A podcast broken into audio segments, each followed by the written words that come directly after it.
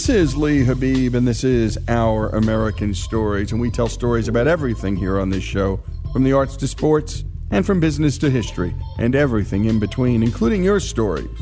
Send them to our american network dot org. That's our american network dot org. They're some of our favorites. And now it's time for our American Dreamers series, sponsored by the great folks at the Job Creators Network. And Job Creators works hard to effectuate policies that allow small businesses to grow into bigger ones and thus secure their part of the American dream. And our own Joey Cortez brings us today's episode, which begins in, of all places, South America. I was born in El Salvador, in a very rural area. I was about nine years old. The whole region became pretty much a war zone. You're listening to Jose Menjivar, an American immigrant who fled the Salvadorian Civil War in the nineteen eighties. It was a bloody civil war between a military coalition and various communist groups. And like most communist revolutions, El Salvador's gained traction amongst the farmers. Our town was agriculture, and that we all helped in the farm. People started coming to the town from Cuba, and they would come in. They normally would gather at the school. People would come in and listen to them, and what they were trying to do is just trying to convince them that, uh, hey, join us, and uh, you're going to have all this stuff if you do, you know. Cuba had been under Fidel Castro's communist control for about a decade. He sent out tens of thousands of troops and advisors around the world to expand communism. He needed allies. El Salvador was an agrarian society, coffee being its cash crop. It made up ninety-five percent of the country's income, an income restricted to only two percent of the population. A promising site for a communist revolution. Basically, all we got to do was, you know, sign up with them, and you're going to have all of this. What ended up happening is that the town started splitting. Like, some people thought it was a bad idea, some people thought it was a good idea. And uh, even my own family, uh, they split. Um, you know, half of them uh, decided that they would join the movement, and the other half thought it was a bad idea. And so we ended up uh, with some of my uncles being in high positions in the communist movement, and my dad and my my uh, grandpa being on the opposite side of things. My dad says that he always thought that it, it was too good to be true what they were saying. Uh, obviously, when he did not join, that's when he started getting threats that they basically told he needed to join, or you know he was going to pay the consequence. So he ended up leaving the town, because his life had been threatened, but he left us behind. Mom and there were six of, uh, six of us, yeah. And nearby towns, entire families had disappeared, like nobody knew what had happened. You know? um, and obviously the rumor was that they had been eliminated because they were getting in the way of this great movement that was gonna happen. But Mom tells the story that um, that she could hear people talking on why we should be eliminated, I guess, and why we shouldn't. And but I guess uh, the people agreed that they would let us go, with the understanding that we had to disappear from the town. And um, one day they decided to come visit us in the middle of the night. Yeah, all those people that were joined, they had already joined the movement. They could get everything that they want from that house. They had taken everything that we that we had. And uh, apparently we were the first family that they actually didn't make disappear.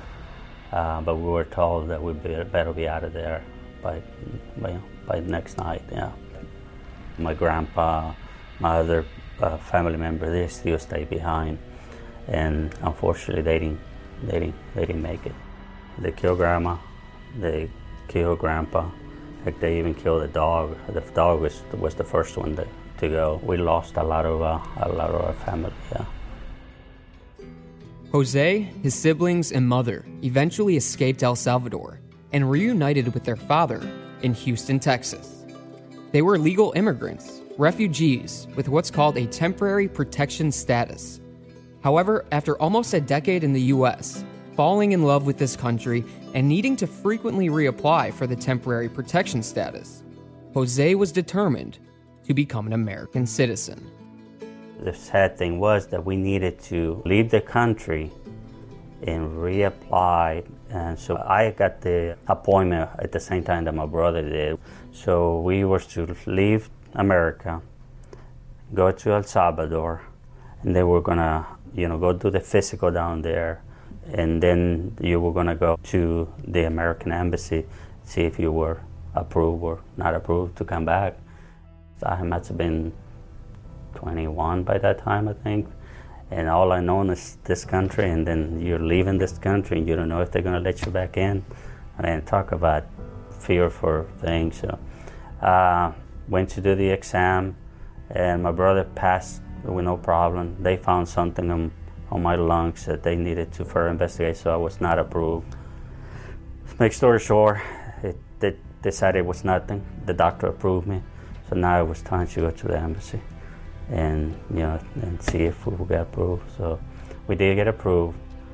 And I tell you, when I landed at Bush Airport, I mean, I, I think that's probably one of the best moments of my entire life. Even when you got in the plane, it, it, you know, you were very happy, you were excited, but it wasn't until I walked out of those doors that, that you just felt home. You know, you see it sometimes in the movie where people want to kiss the ground. I didn't kiss the ground, but man, I sure wanted to. I didn't want to look stupid, but I, I sure wanted to. You know, uh, I remember my girlfriend picking me up on her little Toyota Corolla, and I mean, I was hugging the car. I was, I was hugging her. I mean, I, I just wish more people could experience that feeling, because you know, everybody's quick to criticize this country. I just wish you would spend a week down in El Salvador or some of those countries. In your whole perspective of this country and appreciation, I mean, if you have any brains, I think your perspective would change. And you've been listening to Jose Menjivar, and he is so right. It's why my grandpa always took me to induction ceremonies when I was young. He didn't want to lose that appreciation in the family for what, well, well, first-generation immigrants appreciate more than anybody in the world. And to see that look and hear those voices, well, it was more than my heart could bear. When we continue, Jose Menjivar's story here on Our American Stories.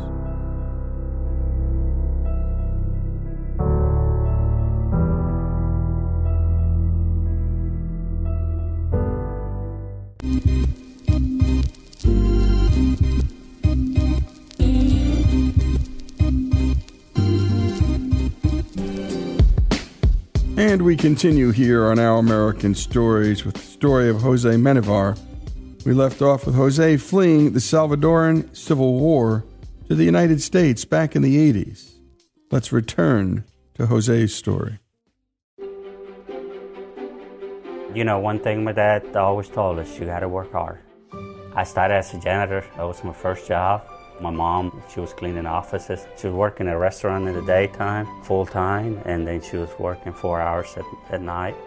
And uh, now my mom uh, had become friends with her manager at, at cleaning office, that she would allow her to take the kids to help her out. And when I became um, legal to work, age-wise, um, I applied for, for the job and got the job. And they put me to clean restrooms, and that was my first job, and I got very good at it. I got to the point that I was given four hours to clean, I think it was sixteen restrooms. I actually kind of developed my own little system of how I'm going to clean the toilet, you know, what route, and, and that I managed to knock it down to about two and a half hours. It, it normally took the, the four hours that, that it was supposed to take, you know. And what was funny is um, Exxon was one of the tenants there, and they had just installed locks in their restrooms. But if you were inside, there was a way to override the lock. So I would, you know, stick in my books, and I would lock myself inside the restroom. And there were a few times where the supervisor would come in, and I could hear him trying to open and go, this damn, you know, in Spanish, this damn lock is stuck again, you know. And it's like, I was quietly inside doing my, my homework and just study. But hey, I, I did a great job, and I just had developed a, uh, a clean system where I could multitask. You know, I'm spraying the mirror at the same time I'm wiping down the corner, you know. So I started as a janitor, and um, he, they changed the, the top manager, the account manager. And uh, I guess I was kind of the only people that spoke English, so somehow he liked to talk to me a lot, you know. And so all of a sudden that he decided to move me from what I was cleaning restaurants, and um, another supervisor told me, hey, Mister Mike said that you're going to be doing this instead. I'm like, no, man, I, I don't want it. I like, I'm doing a good job. Why are you moving, right? So, no, he said, you're going to be vacuuming. Okay. So uh, I got very good at vacuuming, you know. Uh, it was a little harder to hide, but, you know, get did my stuff. But, and then about three months later, he changed me again to another position, uh, and another position. So I went through like four different changes. And I got irritated because I thought he was picking on me. So I actually, I came down and I spoke, asked to speak with him. I said, sir, every time I get good at something, you change me. Why do you pick on me? Like, you don't change anybody else. And obviously, uh, Marine guide, and, uh, you know, he said, yeah, you're just going to do what I tell you. So I, I told him, I said, next time you change me, I'm, I'm quitting. Sure enough, but three months later, uh, Luis, the supervisor, said, hey, Mister Mike wants to talk to you again. He's going to change me.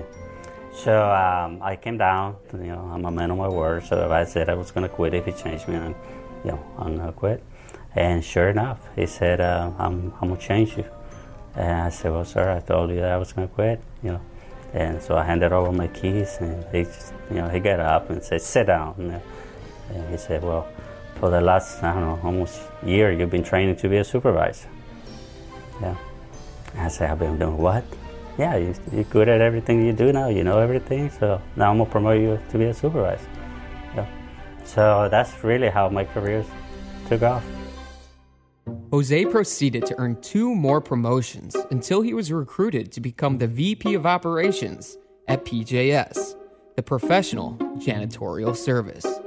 Eager to have a more profound impact on his employees, Jose was confronted with an unsuspecting foe. The Texas branch of the S E I U, the Service Employees International Union. They had been trying to gain ground in the janitorial industry. Five of the six janitorial companies in Houston signed neutrality agreements with the union, allowing the S E I U to attempt to unionize their workforce. For some context, companies often sign these agreements to prevent unions from picketing, boycotting, and having the union organize a strike amongst their employees behind their back. Of the six janitorial companies in Houston, P J S was the only one not to sign the neutrality agreement. So at the beginning, I guess I would say I was pretty neutral. You know, I, my views were, you know, unions doesn't sound like they're all that bad. But once we start seeing the taxes that they use, you know, uh, harassing our employees, I mean, it gets to the point that my religion tells me I shouldn't hate anybody, but it got to the point that, look, you're crossing a line, you know. You don't try to force somebody to do something that they don't want to do. I think our employees became very educated in what the union was all about, and our employees clearly didn't want to join the union. But the union did not back down. seven fifty and eight hundred bearing, okay? Two buildings, one garage with one garage exit, okay? Um, so by this time, they were trying to convince our employees to join the union, right? So one of the things that they did, they actually decided to block the exit of the garage. Remember, this is late at night. The only tenants are not in the building. Our employees are the only ones parked in the garage. They decided to block the exit of the garage with one of their vehicles. That way, everybody would just, all the cars would line up behind there, and this is how they were going to talk to them. You know, that's just wrong. People were, you know, these people are people that have two jobs. They, they, all they want to do is go home and start the routine the next day, but they won't move. They were forcing them to listen to their message. We had a company picnic here, and um, we're having fun. We're playing mini soccer. We're playing stupid games. So one of the employees comes to me, hey, uh, Jose, uh, so what time are you going to raffle the other stuff? I'm like, what are you talking about? The, the other stuff, the stuff in the van. I said, what are you talking about? The stuff that we signed up uh, when we were coming in. Like, man, I had no idea what you're talking about. Can you show me what you're talking about? So we walked down the street. They had literally set up shop on the street with a Chrysler minivan. They had toasters, microwaves, you know, uh, all kinds of different appliances. And they had set up shop pretending to be with P J S, and they were getting people, hey, just fill up this card and we're going to put you in the drawing for this. Name, phone number, you know, uh, address. So they were making them fill out the information card, pretending to that that they were they were us, you know. And then obviously we try to approach them, and they're in city, I mean, I guess public property. We we couldn't we couldn't do anything about it, you know. But I mean, to me, if you want to recruit your employees, tell them what what you're all about and let them decide. But don't be trying to trick them. There was one time that uh, they heard that there was going to be a big rally downtown where all the P J S employees were going to be there. And people are calling, who are the employees that are going to be there? I'm not going to be there. I don't know, we, we can spy. I guess we'll find out. So then they came in and said, well, we want to go and protest. The employees are going to be protesting, right? Can't tell you what to do and not to do. And one guy was going to, the kind of the ringleader, he goes, well, can we come to your office, park our cars there, make some signs, and we're gonna go protest the protest. And so turns out that none of those people protesting were our employees. It is well documented that the S E I U hires temporary workers to protest as if they are employees of the targeted company. They're not our, they're not P J S employees. There were some college kids that they had bussed in from Austin or some university, you know. So, but anyway, they showed up there, and that, that was kind of, kind of cute, you know. And we're listening to Jose Menjivar, and what a story he's telling. The Salvadoran refugee comes to America, rises up the ranks of a janitorial company, and what do you know? Coming up against unscrupulous union bosses. And by the way, there are good unions working together carefully and closely with employers all over this great country. Uh, but fair and free elections are what unions and proper representation are all about. And tricking people, tricking employees into signing up for a union isn't exactly the best way to do it. And by the way, sometimes there are employers who don't play fair too.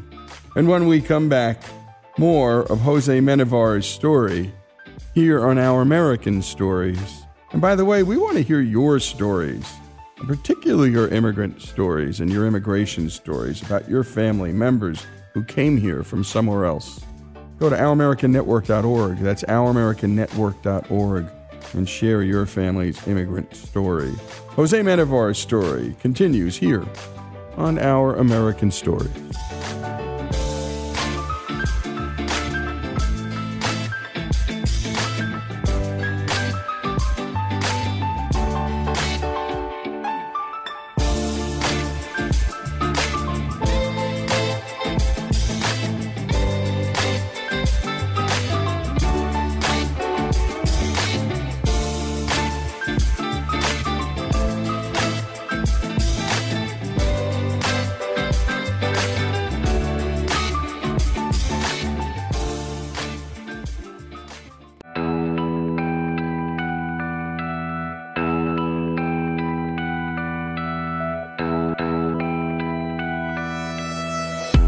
And we continue with Our American Stories and bring you the final installment of Jose Menjivar's story. We left off with his employer battling the S E I U, the Service Employees International Union. Let's get back to the story.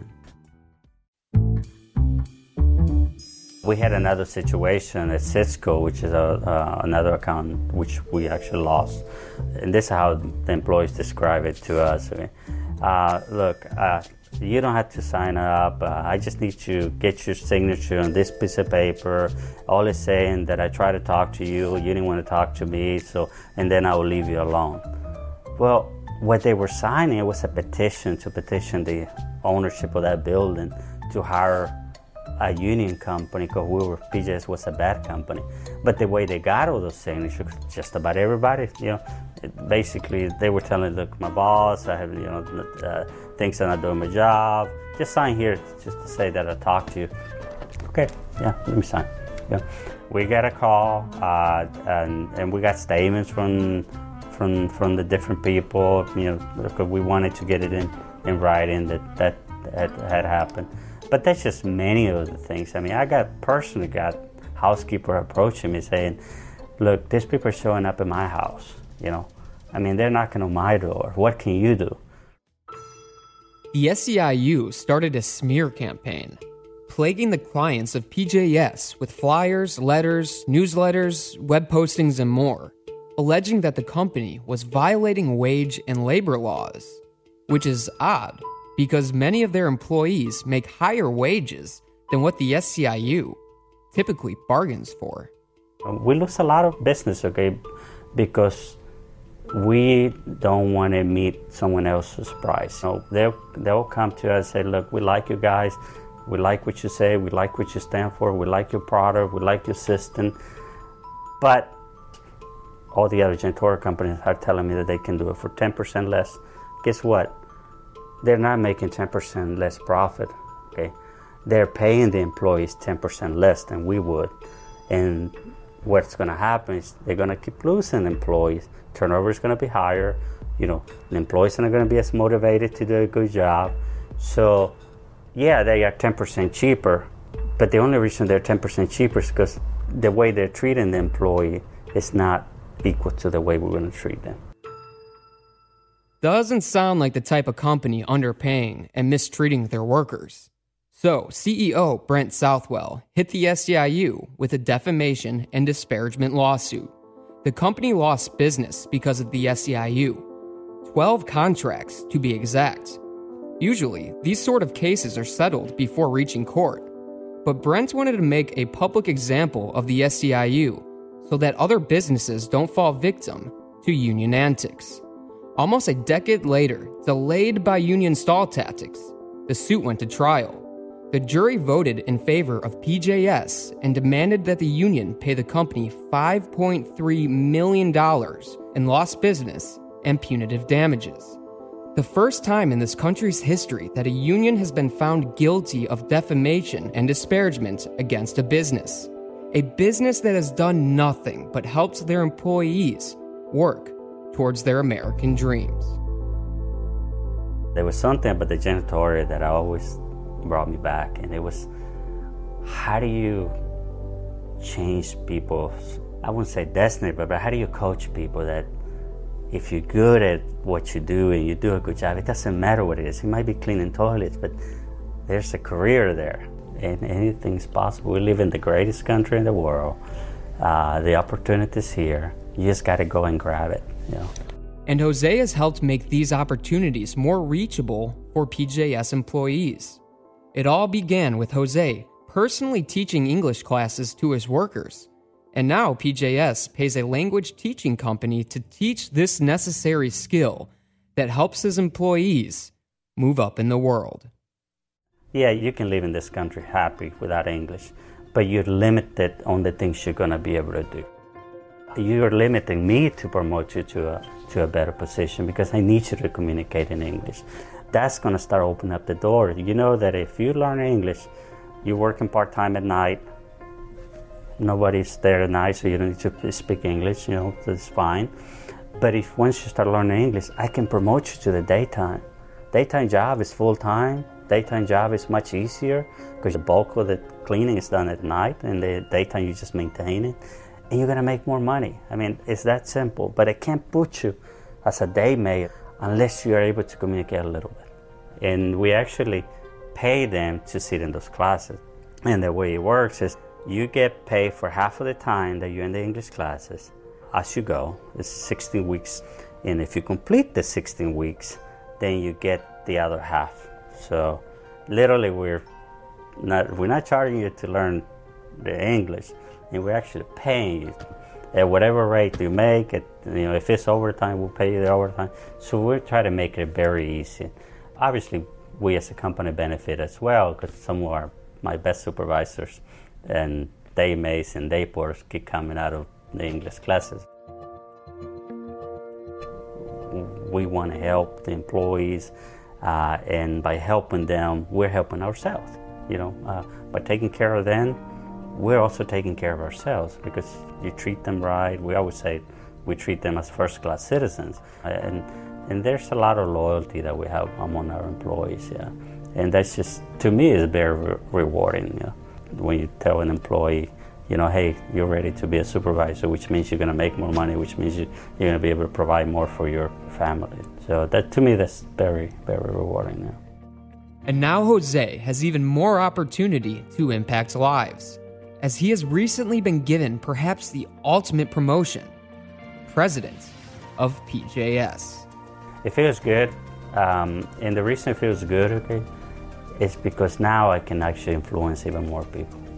You know, uh, when I say influence, it's, look, if I can make it, you can make it, you know, uh, and and I think a lot of people, you know, I, don't do things because they, nobody really takes the time to encourage them. You know, hey, you got to learn English. You know, hey, hey you got you got you got to work hard. You know, uh, it doesn't matter if the guy next door is getting paid the same thing and you're working harder than he is. But believe me, eventually somebody's going to notice and things are going to change for you. You know, it's that type of change that I that I, that's what I love doing. Now we're to the point that almost all my managers are. We all started as housekeeper, and they're all being, being promoted. So I use the same way that they promoted me. I actually tell them, look, if you do this, this we're going to promote you to supervisor. So it's not like I'm throwing them in different positions without telling them. But I actually tell them. And so a lot of people are making a good career by being a janitor. And you've just heard Jose Menjivar's story. And what an American dreamer story it is. Comes here from El Salvador at the height of the Civil War, the communists just destroying that great country. And comes here as a janitor and ends up being president of P J S, a janitorial company with over fourteen hundred employees. And as always, our American Dreamer stories are brought to us by the great folks at Job Creators Network. Jose Menjivar's story here on Our American Stories. And now it's time for our Why Minutes. Here's Lindsay Marie. When you think of sports betting, what state do you think of? I'm no psychic, but I'm guessing you are thinking of Nevada. But why is that? It has a lot to do with something called the Bradley Act. The Bradley Act was passed by Congress in the nineties. Politicians said it was to protect us from the spread of gambling, but what it actually did was protect Nevada from competition. It restricted sports betting in every state, except, you guessed it, Nevada. For decades, if you wanted to bet on the games legally, you had to go all the way to Nevada. That was, until New Jersey finally had enough. They challenged the law and hit the jackpot. The law was declared unconstitutional, putting an end to Nevada's decades-old monopoly on sports betting. When government meddles in the marketplace, they often say it's to protect us. But what really ends up happening is they change the rules, they stack the odds. Ultimately, they pick winners and losers, and we, the consumers, are always the losers. The Why Minutes, because why matters. And to hear more Why Minutes, go to why minutes dot com.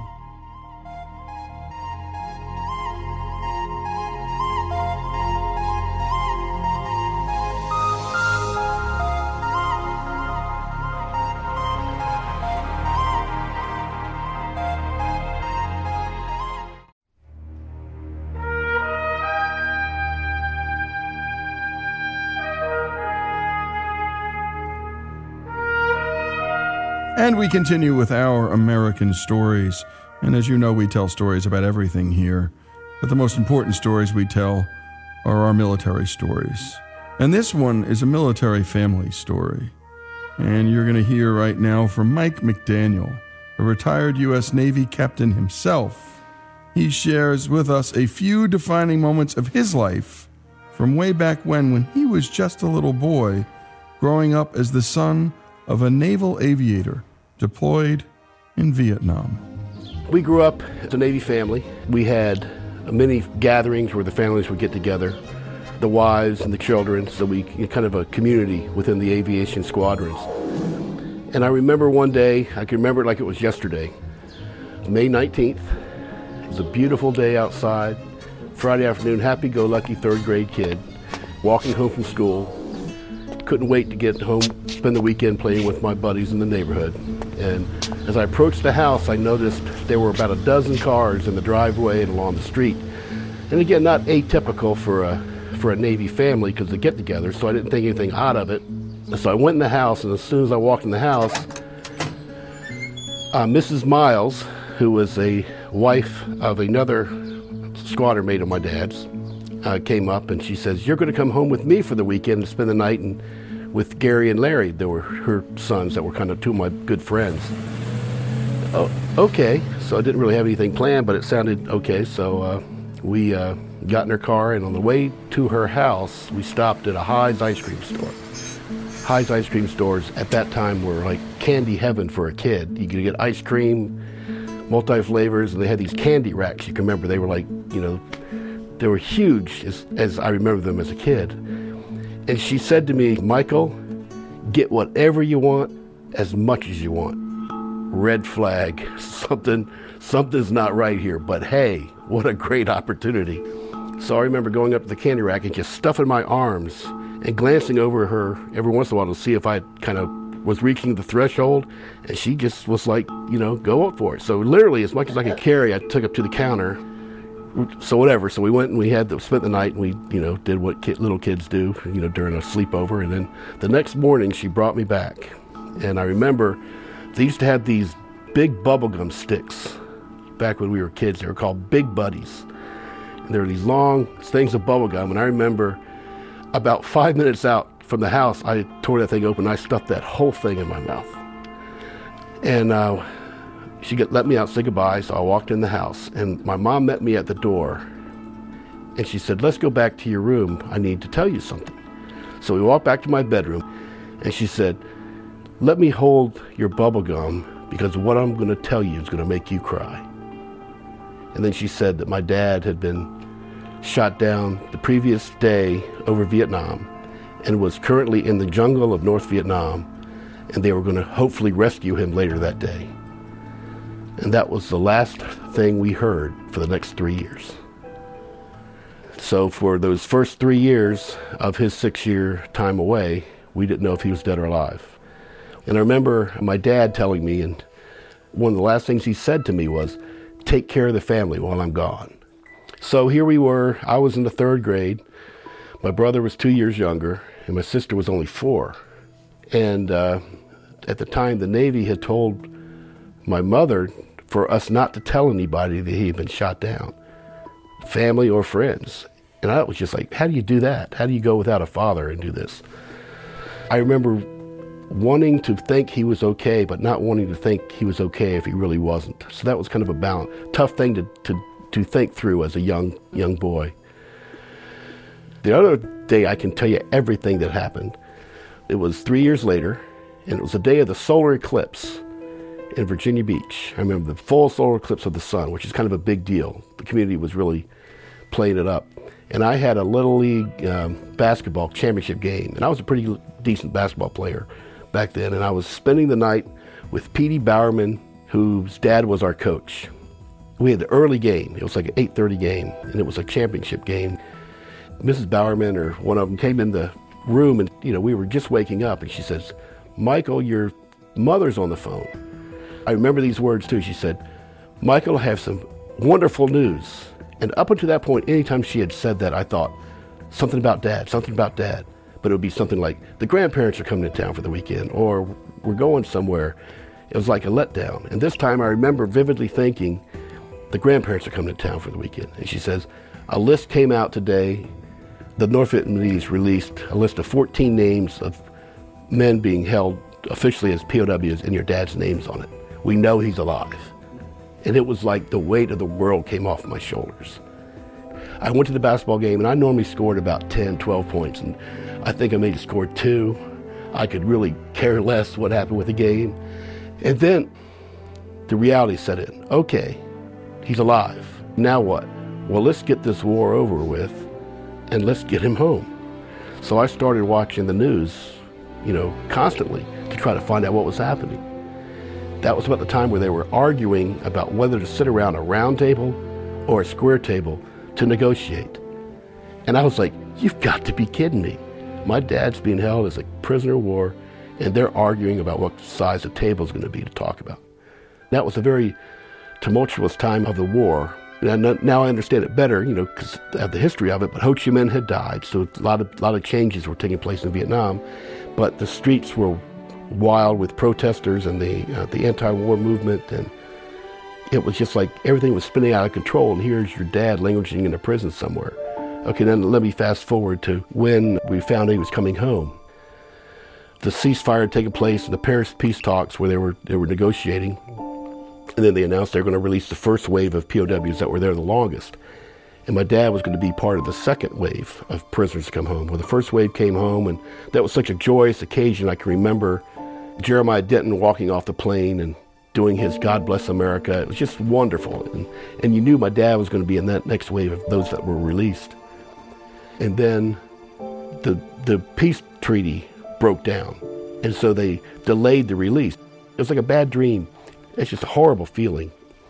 Then they they finally did have the release date, but something else had happened. Because of the first wave that came out and started getting their debriefings, because I started that right away, they found out about what my dad had gone through in nineteen sixty-nine. There was an escape attempt. The Navy psychologist came and sat down with us as children and told us, your dad went through a real rough go. There was some real severe torture. We're not sure what kind of shape he's going to be in mentally. And that scared me to death as a kid. And I, I guess I appreciate them trying to prepare us, but that's not something you say to a fifteen-year-old and a thirteen-year-old and a ten-year-old. I, I remember being horrified by what, what, what now? What else is coming? So they take off from Hanoi, and we know he's on his way to the Philippines. And this is before internet, this is before cable television, just network television at the time. The plane was going to land in Clark Air Force Base in the Philippines, like at four in the morning, our time on the East Coast. So my mom comes in to each of our bedrooms while we're asleep before she wakes us up and takes a Polaroid picture of us sleeping before she wakes us up. I think I'm laying there with my dog with my mouth wide open or something. So she wakes us up and we all gather around the television. And my mom, she's on the floor on her knees in front of the television. And you see this plane land, and then it taxis up to the tarmac. And they bring the ladder up, they open the door, and the P O Ws start coming out one by one. And you see this guy, you could tell he was tall, and he's there, and all you see is from about the chest down, and he's adjusting his belt line. We call it a gig line in the Navy. You can make sure your your shirt is lined up with your pants, trousers, and your belt buckle. It's just a Navy thing, I don't, you know. And you just knew it was him. And my mom dissolves into tears on the floor. I mean, she's just on the floor, just sobbing. And we're like, Mom, not now. Not now, you gotta watch this. So she never saw it. She saw, had to see it on the reruns the next day. Then he walks down the ladder. There he is, as large as life, your dad getting on free soil, you know, that was so cool.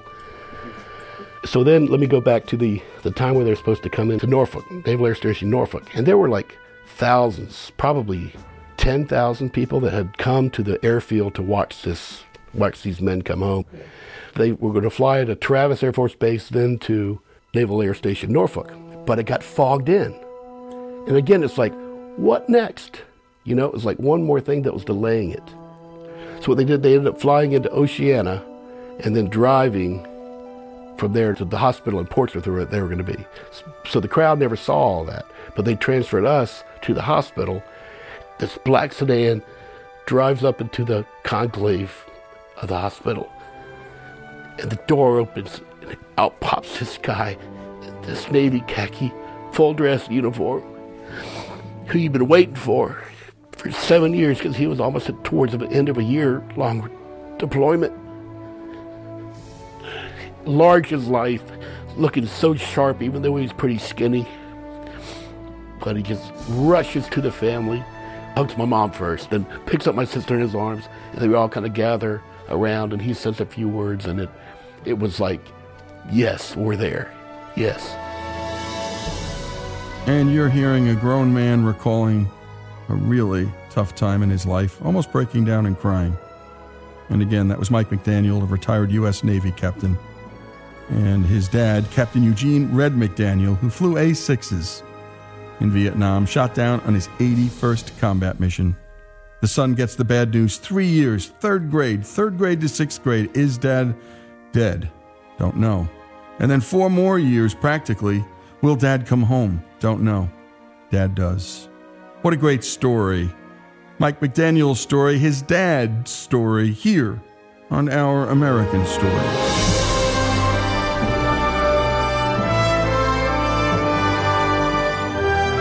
For more, go to our american network dot org and sign up for the podcast.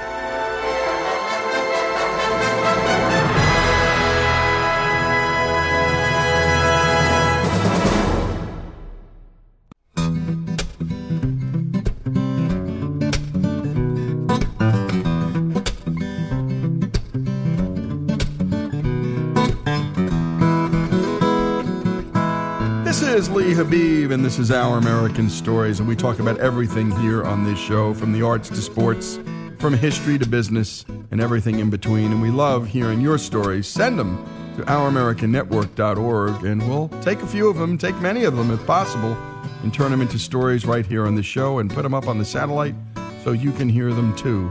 Also, to hear all of our material and our best each week, our five best stories each week, go to our american network dot org and sign up for our free newsletter. That's our american network dot org. And send the link to friends. What we're doing here is special. I think you know it. Share it with friends. And anywhere you can, talk up what we're doing. We appreciate it, and so too does your station. And now it's time for the McClellan Files, where we go deep inside the life of Bob McClellan. Someone that you don't know, but whose life and whose voice you're certain to be captivated by. ...in their dealings with... Oh, yeah, my glory, that's a beautiful love story. I remember... While watching a movie with my wife in the family room one evening, we were interrupted by our sixteen-year-old son, Tommy, who walked in and sat down with us. Politely, he said he had something important he wanted to discuss with us. As I turned off the T V, I quickly imagined all the possibilities of something terrible, disastrous, or difficult that could force a sixteen-year-old boy to sit down to talk with his parents about anything important. My wife, with her eyes wide open, sat silently while we all got settled in to hear what he had to say. I could not remember his approaching us like this before, and my expectations, coupled with my imagination, made me feel very uncomfortable. He began to tell us about a friend whose cousin attended the New Mexico Military Institute in Roswell, New Mexico, for high school. That cousin is now a captain in the Green Berets and is teaching math at West Point. Tommy was very impressed by that and said he wanted to go there for the remaining two years of high school. He talked about the academic standing of the school, the numerous activities that were available, and the challenges he felt the school would present him. As he spoke, I was still unprepared for the ending of his story. Calmly and ever so smoothly, he discussed his desire to attend such a school and pursue a college education that no doubt had a military career as its ultimate destination. His mother countered with a gentle return to reason when she said, "You're going to a fine private high school here in the Bay Area. Why would you want to leave all of your friends?" More straightforward questions came from me like, "Are you unhappy? Or are you on drugs?" He said he was prepared to leave his friends as he would make new ones at the school.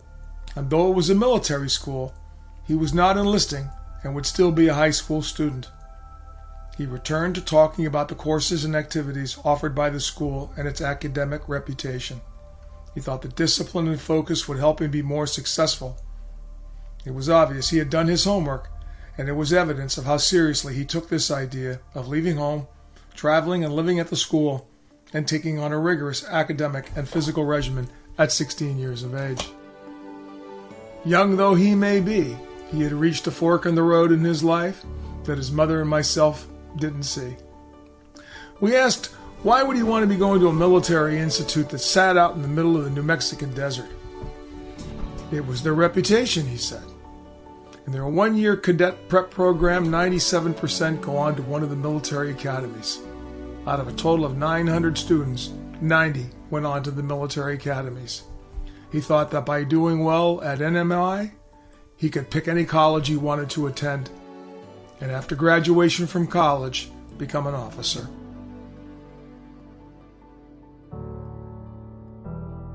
I began to suspect that he was bored living under the shady trees amidst a wealthy suburb south of San Francisco. A bedroom community offers little excitement. Punching a time clock, working at a retail store, or hanging around with your friends, playing with your phone while living at home is a lot less adventurous and exciting than traveling around the different places, living within a community where thirty percent of the student body is international, one hundred percent are former military, and meeting the many challenges that the military presents. We reminded him that home and community are important for his development. They are nourishing, sustaining, and necessary foundations for his life. But, like bread, they can often become stale. It wasn't love or nourishment that was missing. He just needed more room to grow. Finally, I just had to get to the point. I asked him, "What's this all about?" I said. "I got no problem with the military, but why not do R O T C in college? If you want to go in the military, why do you need to go down there and do this?" There was a moment of silence, and in a calm, self-assured demeanor, he looked at me, and without any doubt or hesitancy in his voice, he said, "Dad, I am not going to go to Stanford Business School, and I'm not going to go to Harvard, and I'm not going to spend the rest of my life working in an office. I want to be a captain in the Green Berets." I was speechless. There was nothing more I could say. And at that point, I was done. I was sold. He said he wanted to be an officer in the Green Berets, work in special operations, and be fluent in Arabic. He wanted to be a leader and not a follower. He had heard from his friend's cousin that these men don't need to find themselves. They do that every time they're standing in a doorway, getting ready to jump out of a plane. I asked him, "Are you prepared to jump out of a perfectly good airplane over Nigeria?" His response was a simple yes. I could see the look in his eyes were infused with his youthful imagination and romanticism. But I knew he meant it. I understood how he felt, and though I thought it was a little early, I reminded myself that after all, it's just high school. He's not going off to war. I knew, too, that regardless of how far down this path he goes, he will benefit from making this decision and will learn a lot about himself in the process. This was his decision. He looked into his own incipient life and realized that he needed to find a different path to take him to a different place. He didn't know where that place was located, but his imagination convinced him that it existed. He just had to find it. And when we come back, more of this terrific story from Bob McClellan. By the way, go to the McClellan Files at our american network dot org, and you can hear all that Bob does. What a terrific storyteller. And by the way, if you have a storyteller in your town that you know can just, well, hop out stories, send his or her information to us at our american network dot org, because we know there are great storytellers all over this great country. More of the McClellan Files after these messages.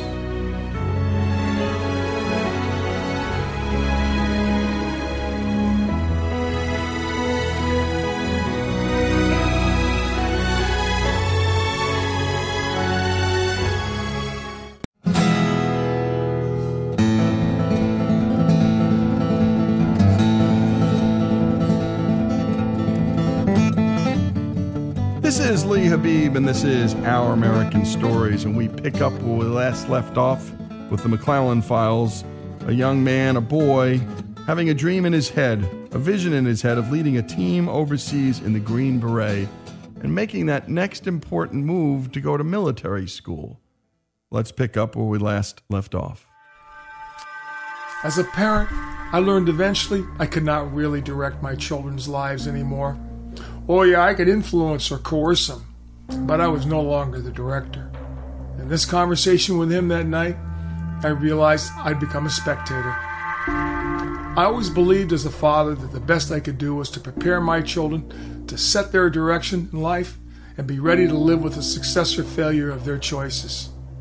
Now, I would have to honor that belief. Consequences exist in the world of adults, while children are protected from them. Families, like ours, create barriers and boundaries and walls, trying to keep out the grimmer and grimier aspects of society. But to do that, we risk becoming imprisoned inside the walls, holding on to the illusion that we are safe and in control. We sent our children to private schools, put alarm systems in our house, and were careful about who we invited into our home. But still, we know that no one is safe. We pick their friends, pick their school, and where they can go, but at some point we can no longer be there to make their decisions or supervise every activity, place, or person that comes into their life. The point has to come where either I release him, or he just jerks his hand out of mine. Troubles like drugs, teen suicides, mental illness, or just being lost living at home with mom and dad have permeated through the porous walls of his school. He sees some of his peers already making these dangers a lifestyle, and it is one of the reasons why he wants to leave. These dangers may be hidden among the many tomorrows of his future. It was becoming apparent to me that Tommy is not just running to someplace, but running away from someplace. I thought my wife and I would make all of his decisions, but at some point I know we won't be there to help him. To manage these serious difficulties, he needs many attributes to get him through, and resourcefulness sits at the top of that list. Resourcefulness is an attribute that is part of the military bedrock. Planning for the unexpected, adapting to fluid situations, and working with limited resources are integral parts of military training. Our natural instinct at home is to nurture our children. It is our duty as parents, but being nurturing is not preparing them to be self-sufficient and independent. Eventually, the breast runs dry and is incapable of providing nourishment for a man. The appetite becomes too large when your son is six feet tall and shaving. Without realizing it, Tommy's decision is one that will help him develop the ability to take care of himself. Wow, what a concept. Choosing for oneself which side of the wall is right for you is a decision we all have to make. Tommy chose the risk of being on the outside rather than being inside in the safety of the center. His confidence impressed me as evidence of both his desire for independence and self-reliance. Regardless of the outcome, this is his choice. If he gets down there and doesn't like taking seven classes a day and training in one hundred degree heat in the desert, then that's just too bad as far as I'm concerned. I am sure this experience will teach him to be very selective about what he chooses to do in the future. He will certainly learn his limitations down there as well as his capabilities. Video games and drugs and alcohol hold no allure or excitement for him. At N M I, he is not allowed to even have a smartphone, and internet access is controlled by the school. It leaves all those attachments and appendages here at home. There is no use for them at the school. They will write letters instead and carry a flip phone. The school seems to have a policy that I embrace. Less is more. I told him that the door only swings one way here, and other than leave or come home on vacations, don't come back until you finish. He said, "No problem, Dad." I told all my children when they turn eighteen, three doors will appear in their life. The door to college, the door to the military, and the front door. And they're going to go out of one of those three doors, for sure. And Tommy, he's the last to go. Afterwards, my wife discussed the conversation with me, and she asked what I thought was driving his decision. My answer to her question was that he was bored. A high school campus full of kids that all grew up together becomes a very small world. Church for teenagers every Sunday, boy, that gets routine real fast. Faith eventually fades away. Teachers telling him all day what he's to believe doesn't challenge him to think for himself. He doesn't learn to solve real problems, but rather digital or paper ones. In the novel All Quiet on the Western Front, Paul Bäumer exclaims to his former teacher after returning home on leave from the front lines in World War One, "You never taught us anything really useful. like how to light a match in the wind or make a fire out of wet wood. Sometimes it is the practical and not the theoretical education that is important. He wants to take classes to fly a plane, experience scuba diving and rappel out of a helicopter, run an obstacle course, and learn about teamwork from teachers who spent many years in the military. He's not interested in being a digital cartoon characterization action figure. He wants to be a real one. He wants to be a Green Beret, no less. Those ideas and dreams lie far out in the future. Though they may never materialize, I am comforted that he has some starting point in his life. These are questions his mother and I have discussed with him since that night. The questions that he could not provide answers for, he told us he would find them when he gets there. It was so apparent to me that my son was becoming someone else. I could see his hunger for adventure and challenge was contained in my most favorite quote of all of literature, Shakespeare's play, The Taming of the Shrew. It introduces its hero, Petruchio, who, while riding into Padua, is greeted by a friend from his hometown, who asks, "O hail, Petruchio, what winds blow thee to Padua?" He answers, "Such winds that scatter young men through the world to seek their fortune farther from home, where small experience grows." These are the words that help me understand my son's decision. I worry about his mother and how she's feeling about the prospect of her son leaving home at sixteen. She was unprepared and not happy about a separation so soon from Tommy. Our other son, Bobby, had left for college a year earlier, and she thought she would have Tommy for two more years. The idea of spending twenty years as a mother and then watching them leave home is a painful experience for any mom. But his desire was so credible and so sincere that she could only say yes. She said she could not be so selfish as to stand in the way of her son seeking to make his life matter at sixteen. She always said that she put her children first. Her commitment to that devotion puts her into the selfless position that how her children feel is more important than how she feels. So she is preparing herself for what will be one of the most difficult sacrifices she can make for her children. What a fine example of love that is. For me, I grew up in and served in the military, as did most of my family. And though I will miss him, I accept the idea that life is a journey through a strange land, and each obstacle that's overcome becomes a transition to the next place in life. This challenge will expand the margins of Tommy's life and test his capabilities. When we finally informed Tommy that he'd been accepted and that he could go, I had a sense that I would see a lot of Roswell, New Mexico over the next couple of years. I think my wife will insist upon it. And what a terrific story, and as always, beautifully told and written by Bob McClellan. Go to the McClellan Files at Our American Network to hear all of his work. And by the way, again, if you know a storyteller in your town, in your city, in your community, and you know who they are, there are a few people who can just really write and tell a story. Send their names to us here at our american network dot org. That's our american network dot org. And by the way, thanks to our proud sponsors of the show, MyPillow, and that's my pillow dot com to order their terrific pillows. And there's a ten-year warranty on these pillows. They're guaranteed not to go flat. They're one hundred percent machine washable and dryable. And best of all, they're made right here in the United States in Minnesota. The founder, Mike Lindell, well, he's committed to having their operations in our country and in his hometown of Chaska, Minnesota. And by the way, my wife and I use them faithfully and fight over which is which. We often get confused and end up, well, just having arguments over who was whose. And now I'm actually, we got names on them, so that can't happen anymore. Hopefully. We'll see. That's my pillow dot com, my pillow dot com. And mention the word stories, or pull the stories word down in the menu bar. This is Our American Stories, the McClellan Files.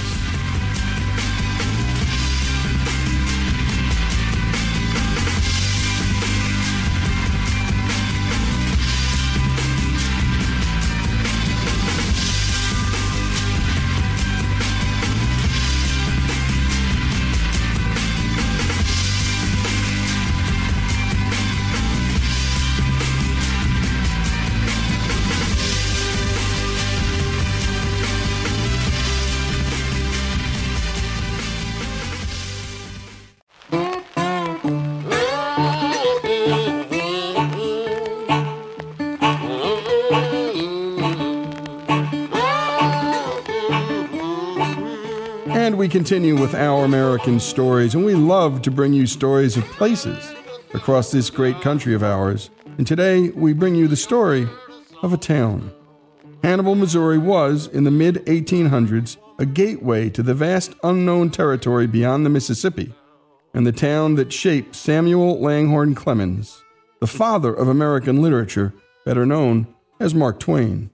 Here is Richard Gary, who spent the better part of three decades portraying Twain in a play he's written based on transcripts of Twain's own onstage material. In the early two thousands, Richard bought an old stable in the heart of Hannibal, Missouri, and turned it into a theater where he performs regularly. We just had to sit down and ask him about this wild town and the man it produced. Here is Richard Gary. Well, what you have to understand is that when you cross the Mississippi River, you're in the West. It also was a river town. And that combination of being a western town and a river town assured that this, this was going to be wild.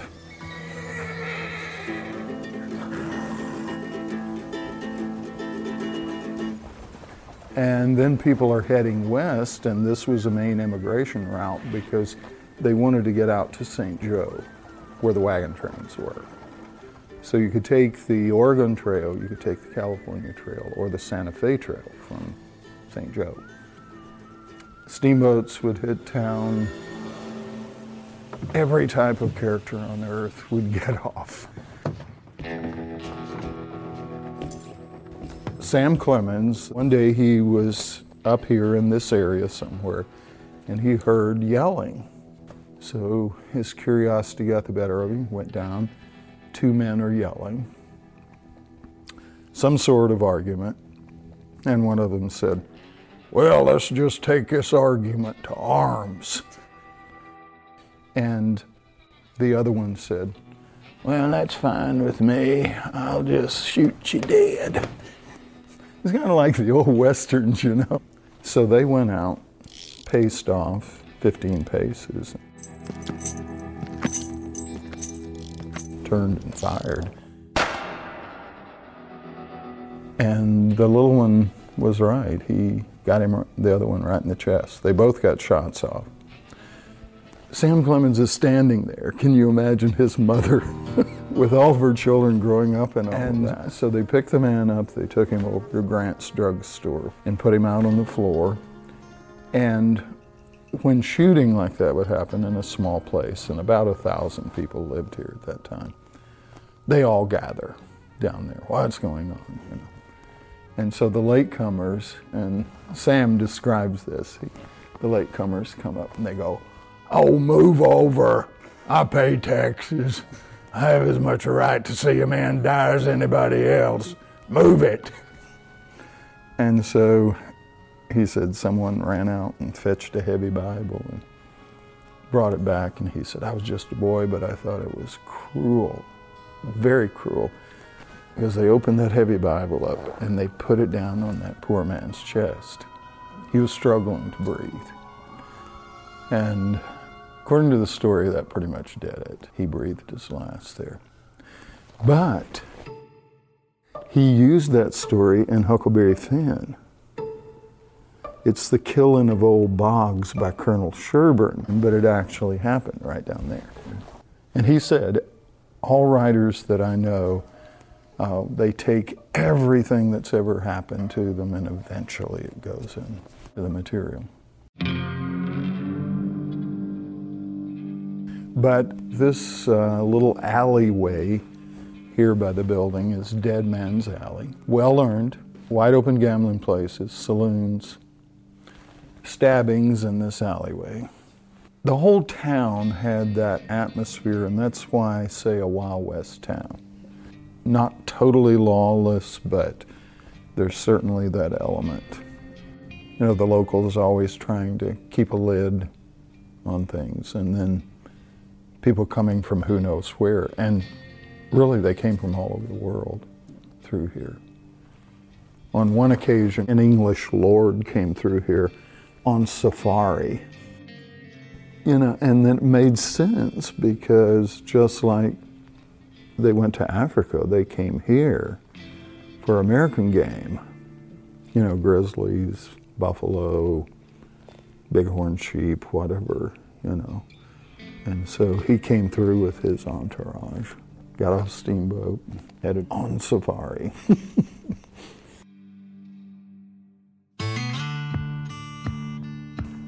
The steamboats, it's it's part of the lore here. It's one reason the town existed as a trading center. There were no roads in those days, just none, just trails. But the Mississippi was their highway here. Huge commercial and transportation uh, vehicle in the center part of the country here. Like Sam Clemens' family, they came up here on steamboat. They didn't come covered wagons. He wasn't born here. He was born west of here in a tiny little place uh, called Florida, Monroe County, Missouri. And uh, I think Florida had about one hundred people in it when he was born. They've preserved his house. It's over there as a tourist attraction. It's inside a building. And it's a tiny little house. He said, I've always referred to it as a palace, but there are photographs now. So I shall have to be more guarded. When he was four, they moved here for greater opportunities. And his father built that house over on Hill Street, the White House over there. And that's where they lived first here, then after his father died, they were very poor. Can't imagine anyone more poverty-stricken than he was as a boy. And became our first celebrity worldwide. He could get off a train in India and be instantly recognized. He's a worldwide uh, phenomenon. But he came from this little, little place. In those days, uh, people helped each other out, but he says his mother was not too proud to take any job. She took in washing. She, his sister gave piano lessons over at the house. Uh, they did literally everything, and then she took him out of school at the start of sixth grade. And uh, he was apprenticed to Mister Ament, who ran a newspaper. The building was right here in this lot. The hotel was over here in that building over on that side. There was a store down below, and his office was on the second floor. He didn't get paid anything as an apprentice, but he got room and board, so that's one less mouth to feed. And he's learning a trade. And he says he has no regrets from those days because right down there is where he learned to write, in that newspaper office. And I can throw a stone down there from here. You know, it's just wonderful having that in my backyard.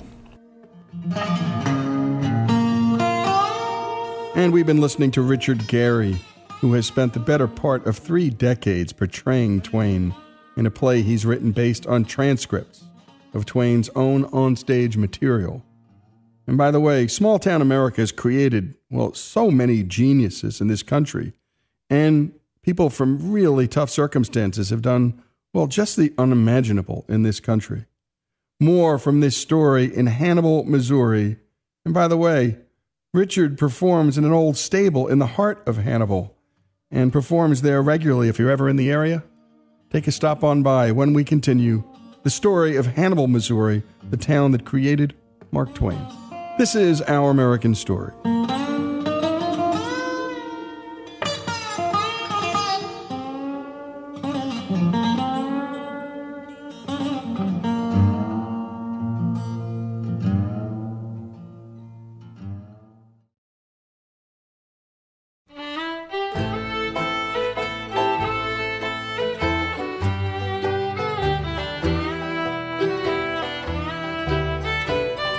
And we return to Our American Stories and to Richard Gary's storytelling about a small town in Missouri called Hannibal.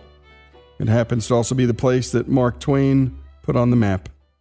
Let's return to Richard.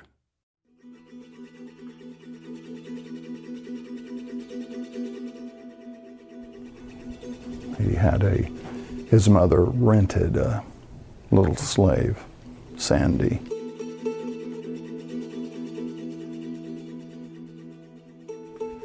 In all respects, except official, he became his brother, lived in a house over there. I think it's all those experiences that led, you know, to his amazing movement from the culture of his time to someone who created that towering, heroic black figure. We don't give him enough credit. He's criticized for using the N-word, but oh, he was so far ahead. This is racism central right here when he grew up. He was willing to examine everything. He, um, he believed that you needed to examine everything. He said, you need to look at life, you need to think about it, and then make up your own rules. And he said, that's not as easy as it sounds. But I think that's what he did. And he grew up thinking that slavery was God-ordained. Um, his father was a slaveholder. Half the town was slave, half free.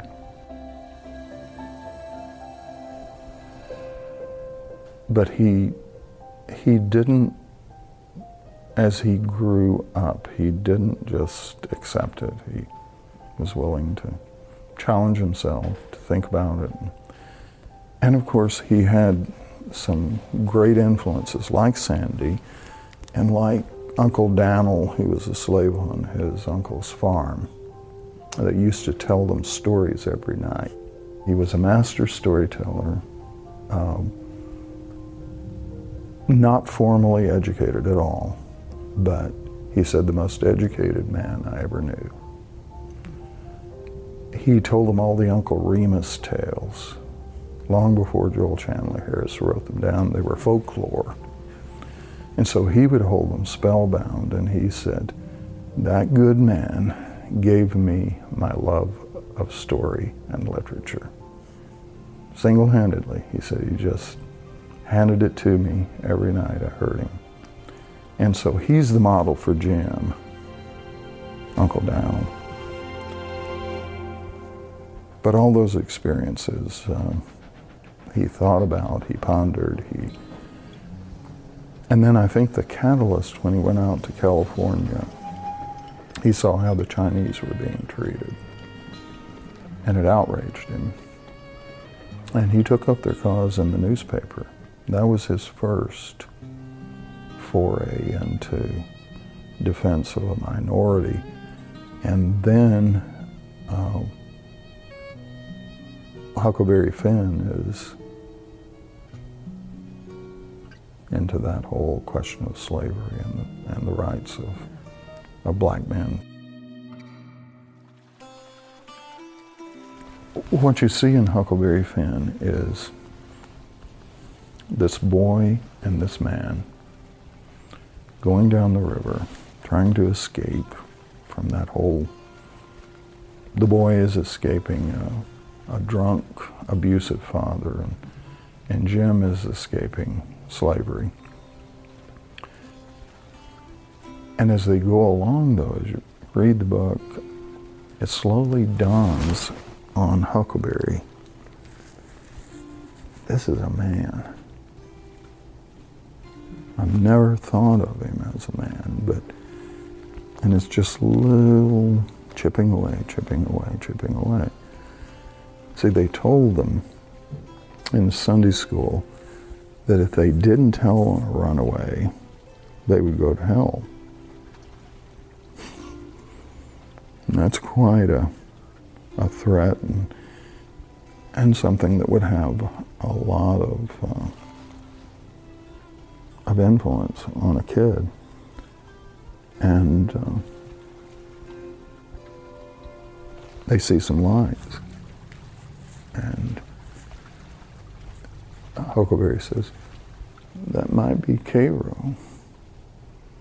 I better go paddle ashore and see." So he had made up his mind, tell him. But he had already written a letter, too. So he pushes off, and Jim says, "There you go, the old true Huck. You the only white gentleman to ever keep his promise, old Jim." He said it took the tuck out of him, and he got to thinking, so he tore up the letter.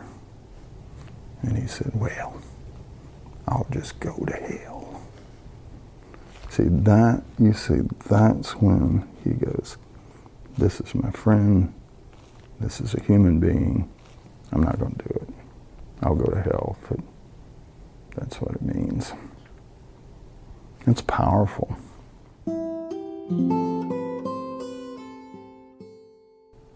Now, it hits you right. It's like, it's what I call Hannibal finesse. He takes a two-by-four and slaps you across the face with it. You know, wake up.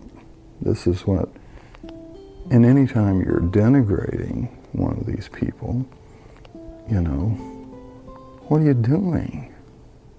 But what makes it even more powerful is that he came out of all of that where it was just an everyday thing. He's immersed in that racism. I mean, up to his little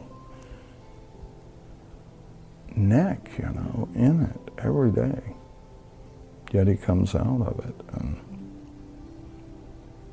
And and that's part of what I've been fascinated with, you know, this, how that, how did that happen, and what? And I think part of it is is that that independence here, where um, nobody forces anyone to their point of view here. You can fly your own flag if you want. You know, and, and it's still here, and I I think it used to be more prevalent in America that that was possible. You know, I don't dis I don't agree with you. Well, that's fine. We can still be neighbors. I remember my grandfather saying that. A man came over. And I'm from Tennessee originally. My grandfather had a cotton farm that I worked on growing up, and my grandfather always voted Republican. Now, if you don't know much about the South in those days, that was the protest party. That was uh, the party of Reconstruction, of uh, that was anti-racism. And the Democrat Party was the party of uh, Jim Crow and keeping people down. I mean, and the guy came over. See, my great-grandfather fought for the Union. He was born in Ireland, came here, hated slavery, fought for the Union in the war, and so my family had always been Republican there in the South. So this guy comes over and says, "Chester, you're gonna have to vote Democratic this time. There's just no way you can vote Republican." And my grandfather said, "Well, there is. I just go in and mark my ballot." He said, "No, you're you're really, you're gonna, I'd hate to get rough on you." And my grandfather said, "Well, you can get as rough as you want, but we'll still remain friends, and you'll vote Democrat and I'll vote Republican."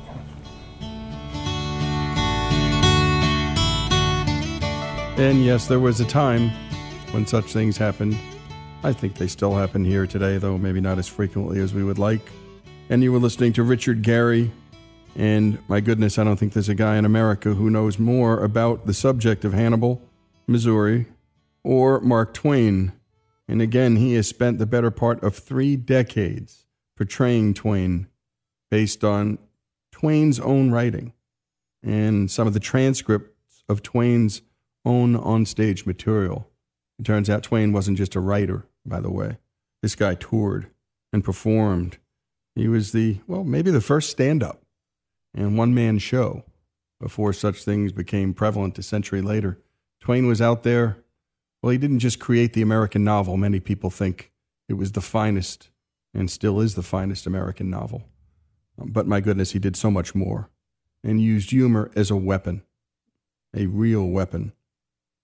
And again, we're always looking for your stories here on Our American Stories. Send them to us at our american network dot org. And that doesn't just mean your stories. If there's someone like Richard in your town that knows a lot about the town, a sort of resident historian, the know-it-all about all that's happened in the past, send some information our way. We'll get in touch. Again, Our American Stories loves, loves these authentic stories about, well, all parts of this great country. And we've learned a lot about Hannibal, Missouri, thanks to Richard Gary's terrific narration and storytelling. The father of American literature, Mark Twain, the town he spent the formative part of his young life, and that's Hannibal, Missouri. The story of both, and so much more, here on Our American Stories.